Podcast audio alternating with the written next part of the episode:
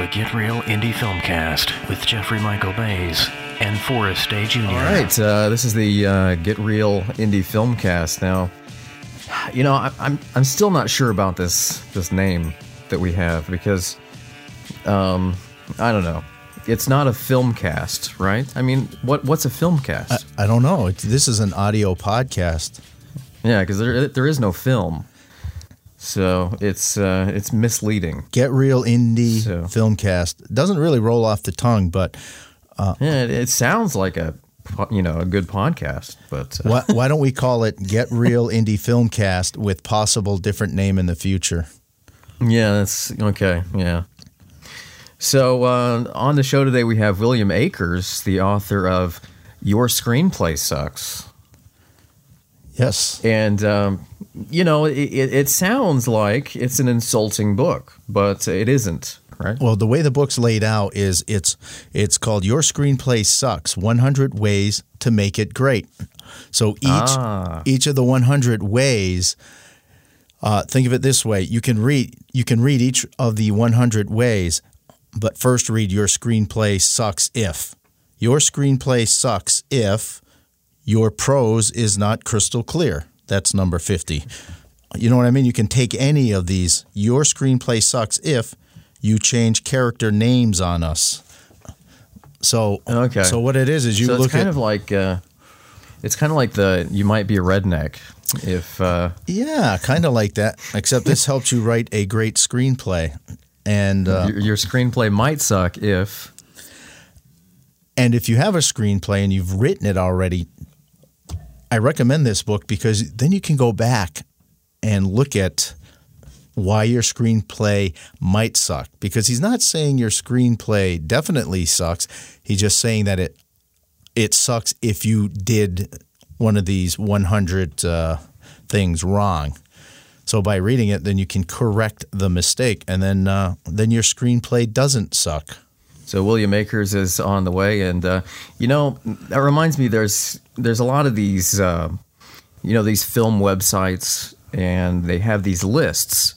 Um, you know, five ways to, you know, make a a better film, or five ways to to write suspense, or whatever. Oh yeah, I wrote one like that. um, and those those are fine, right? Those are those are fine. I like. Um, you know, it's easy. It's easy to digest, right?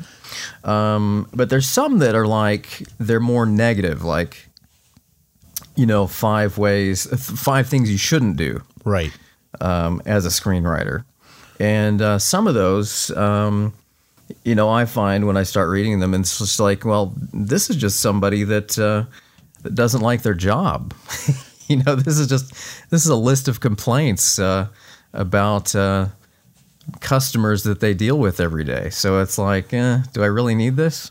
Is this really helping anybody? That's where you got to filter out the information they're trying to give you. Because, yeah, sometimes people are complaining, uh, many times they're complaining, but maybe there's little gems inside of those, um, uh, you know, the five things that why it's wrong. I don't know. That's kind of how I look at it. But then sometimes, yeah, okay, this guy is unhappy with his life and job. So you're just looking for all the the the uh, the positive things just kind of buried in. Yeah, yeah. I try to find the rainbows in the rain clouds. There you go. so so William Akers is not not uh, not a negative kind of a person, and we'll find out when he uh, comes on the show here in a few minutes. No, this book is Um, far from negative, by the way. It is far from it. And um, yeah, Mi- Michael Wiese uh, really is a good publisher, by the way. And you know, uh, I say that because, first of all, because I have actually written books for them. You you have two Full disclosure, uh, that's true. But um, you know, I would say that anyway because when I was you know writing a book and uh, looking for a publisher, that was the first on my list to uh, to uh, pitch to because they're the best in the industry on uh, writing filmmaking books. Well, what a lot of people don't know about Michael, Michael Wiese, is he was one of the producers on that parody Hardware Wars from Oh, that's back right, in yes. 1977, 78 when Star Wars came out. This Hardware the flying Wars out. toaster. Yeah, with the flying toaster. A lot of folks will remember that, some won't, but uh, And apparently, uh, I didn't realize this when I watched it, but the latest Star Wars movie Um, you know, with uh, what was it called, The Last Jedi? I believe so. Uh, apparently, the uh, some of the technicians on that film actually included something that looked like a flying toaster as a tribute oh, nice. to uh, Hardware Wars. Yeah, See, I haven't seen. that was interesting. I'm going to be honest right now. I love Star Wars, the first three, and then after that, um, my my cousin loves the whole loves them all, and he says you got to watch them, and and I will someday. Might be on my deathbed. Hopefully, I got cable when I'm on my deathbed, but I'll watch them. okay, well, Yeah. Oh, sorry. Did I bring the, everything down right now? a little, yeah, a little bit, a little bit, yeah. Oh no, that that's just humor. That's just uh, dark humor. But any All right. anyhow, uh, that my So we have William Akers on the way soon, and, yeah. and he's going to give us rainbows within uh, what was that you said? Rainbows in the rain clouds. there you go. yeah, you know, um, there's a new article out. You mentioned Star Wars. Um, there's an article in Filmmaker magazine. Uh, it talks about, um, well, basically, it's an article about indie films that are released uh, last year. Mm-hmm. And apparently, uh, a, quite, a, you know, quite a few of them were actually filmed on 35 millimeter. People are still doing that, huh? Yeah, apparently uh, it's still a thing. And according to the article, uh, actually more, it's actually increasing. And uh, I mentioned, you know, that's that's the Star Wars tie-in, but uh, you know, Star Wars is now filmed on digital uh, completely. But um, is there a difference? I, I I'll I'll tell you right up front. I'm a guy who you know I can watch a movie and not really care what it's shown on at a theater, but there is a difference, and and and a lot of people say it's it's like the grain of the film or the warmth of the film. But it adds money to the budget. I mean, it costs, um, you know, almost a million dollars more. Well, think about it this uh, way. to shoot on 35 than to shoot on digital. I mean, that's crazy. Think of, right? think of what it, what digital has done for filmmaking, and and I understand purists want 35 millimeter film, but digital, the digital era has made it possible for anybody to make a movie, and yeah, and it, it doesn't really add a cost. It's always been there. It's just digital is so inexpensive that we got spoiled by it. well, you can uh, you can make a film on your cell phone now. Yes, yeah. There's Um, a so- Fran Jago uh, tells us about that all the time, right? Oh yeah. Um, we'll have to uh, we'll have to have her on one one of these. yeah. um, We but- should have her on. But yeah, it's a big thing. Um, uh, what, what was that one that the groundbreaking one called? I think it was Tangerine. Is that what it was called? Am- I hope I'm not screwing up the name. Yeah. But it was shot entirely on an iPhone, and now lots of movies Yeah. are shot. Matter of fact, during the Super Bowl, I think a lot of the commercials or some of the commercials were shot on iPhones.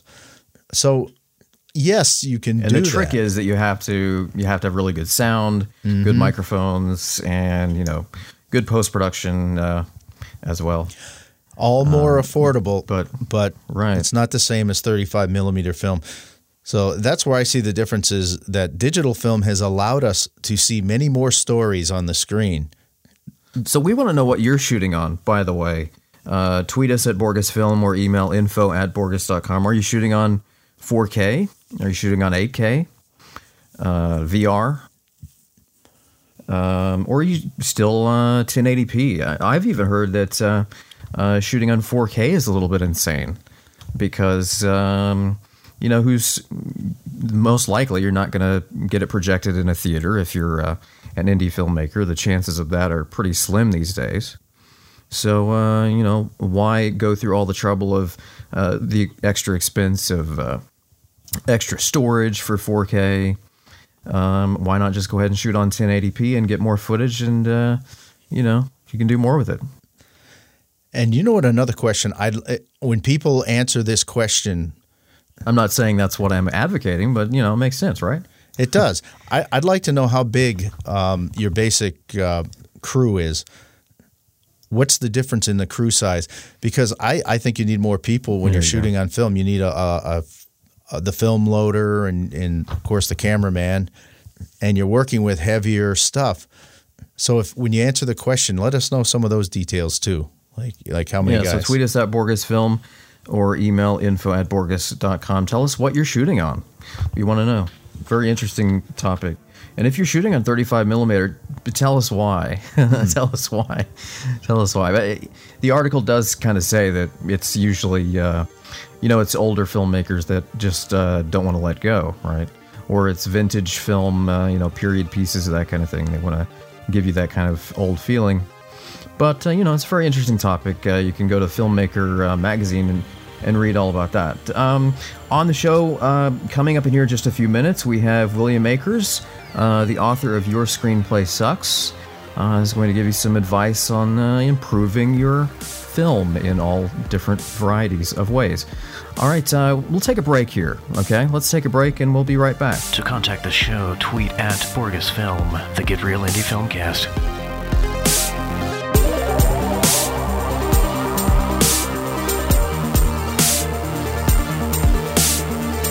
If you're a filmmaker with a sense of humor, let me introduce you to the Spoof Dance Film Festival. We mentioned Hardware Wars. This is the festival for those who like to make parodies. Spoof Dance specializes in TV commercial parodies, and you can also submit TV show parodies. Submission is open now. Visit Borgus.com slash spoofdance to find out more.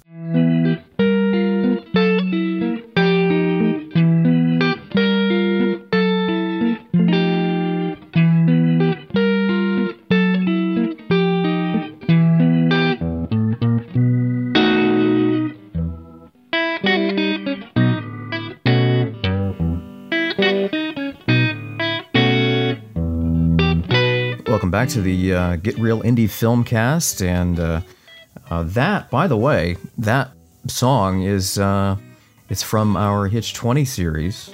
Uh, It's a good version of the uh, the song, the Death March, isn't it? yeah, isn't, I, it, uh, isn't that what it is? Is that or March of the Puppets or something? Death March, March of the, March of the Marionettes or something. Yeah. Oh, you're laughing. Yeah. I think it is. puppets? Yeah, Puppets, Yeah, I- whatever. You might be right. It, Yeah. March of the Muppets. Um, William Akers is on the way. Um, just a few minutes actually, and he's the author of uh, Your Screenplay Sucks. Did we find out uh, where he teaches? Well, He's a professor, right? he he teaches at Vanderbilt University, okay. which is in, In Tennessee. Nashville, right? Nashville. Yeah, Nashville, Tennessee. I, there you go. I, I can't even spell college. Never mind uh, where they're located. Should we uh, go ahead and uh, talk to William? All right. All right, let's let's do that. Let's uh we'll ring him up as they say. Thanks for joining me, William. My pleasure. All right, let's talk about some points on uh, uh, some mistakes that filmmakers make when they're writing the script and when they're shooting the movie. For example, uh, casting characters of the wrong age, um, That's one that uh, you wouldn't believe. I see that. You would think it'd be kind of a no-brainer, but uh, it does happen. I, I, when people are in their 20s and they're making movies, often their only go-to people for actors are their friends, and they're all going to probably be in their 20s. And just because you're in your 20s and you've written a role for someone in their 40s or 50s, you can't put someone young playing an older person. And I see it not all the time, but I've seen it often enough to where it's a problem. I had students, um, filmmakers in a class of mine, they wrote a screenplay about a student, a woman who was having an affair with one of her professors. And they couldn't find anybody 50 years old that wanted to be in the movie. And so they decided, well, we won't change the script any because we've got the script and we don't have time to rewrite it or we don't want to rewrite it. And so they put one of their buddies in the role as a college professor. And in order to make him look like a college professor, they put him, they gave him a bow tie. And Yeah. that did not really, to me, make him look 50 years old. It was one of the low points of my teaching career, giving notes on that particular film.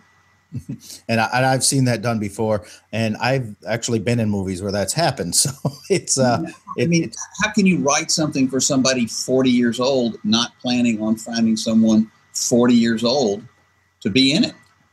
All right, and now let's take a step back from that. Like aside from miscasting, um, one of your points is have a script, and I've seen it, and I'm sure you've seen it, where people go and shoot a movie without a script. Now, can you talk a little bit about that?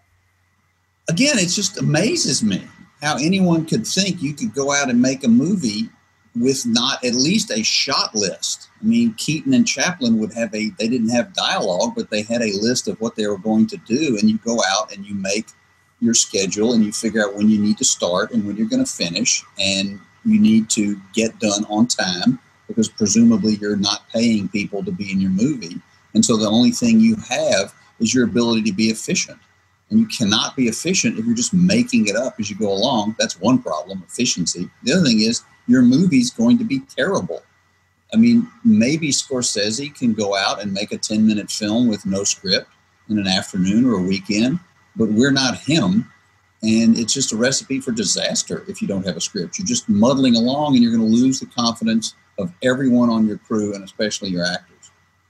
And the script doesn't necessarily uh, mean dialogue. It, it, it could be the action or the dialogue, what the actor's got to do, correct? Absolutely. I mean, this if you've got a silent film, it's just what happens. If it's not silent, you have dialogue. You have to write the dialogue. They can't make it up on their own.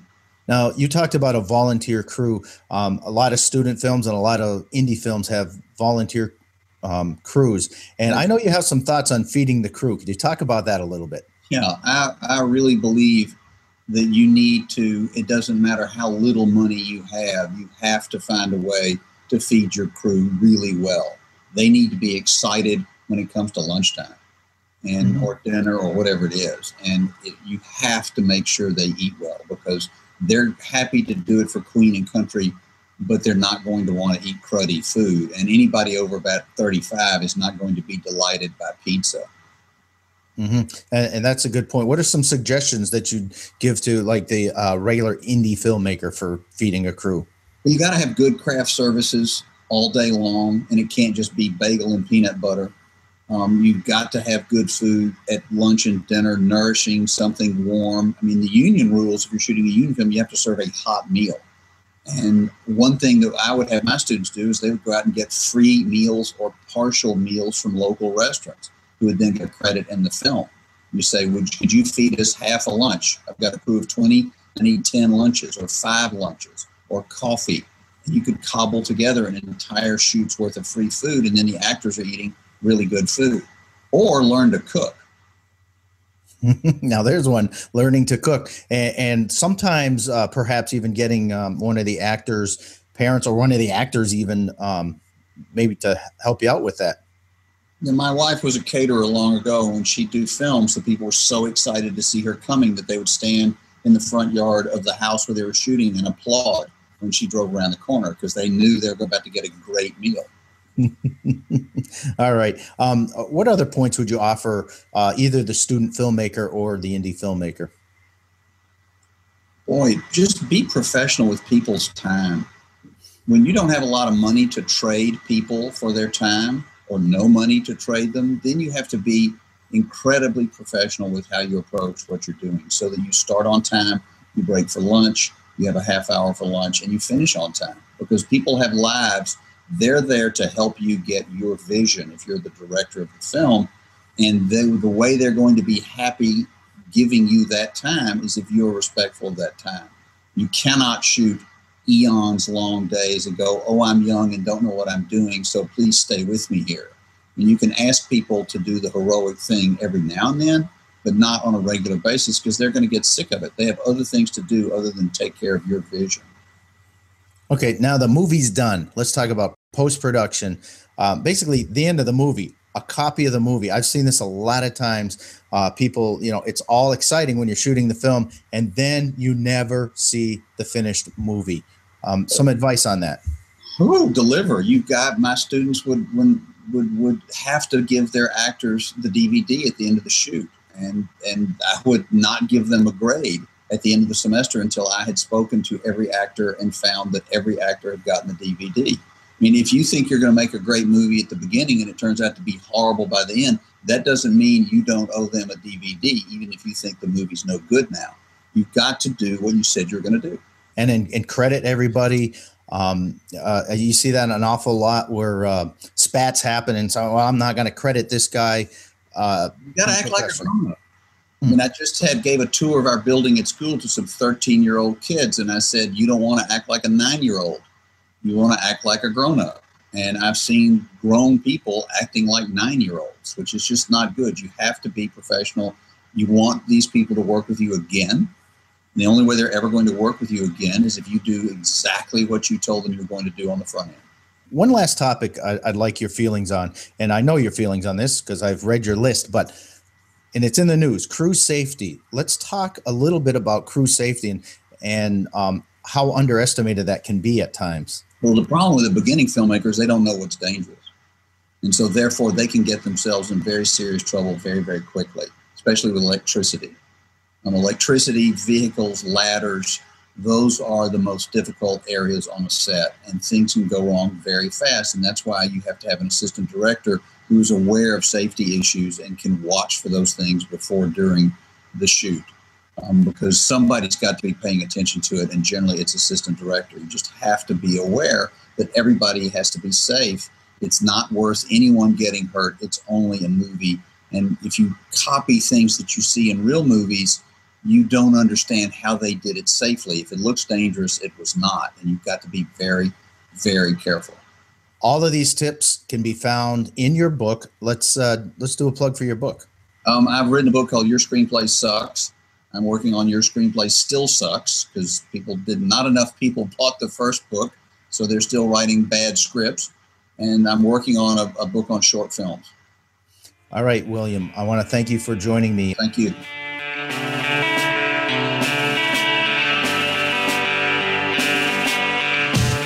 Thanks for listening to this episode of the Get Real Indie Filmcast. Be sure to subscribe and follow us on Twitter at Borgus Film. The Get Real Indie Filmcast is a production of Borgus Networks, 2018.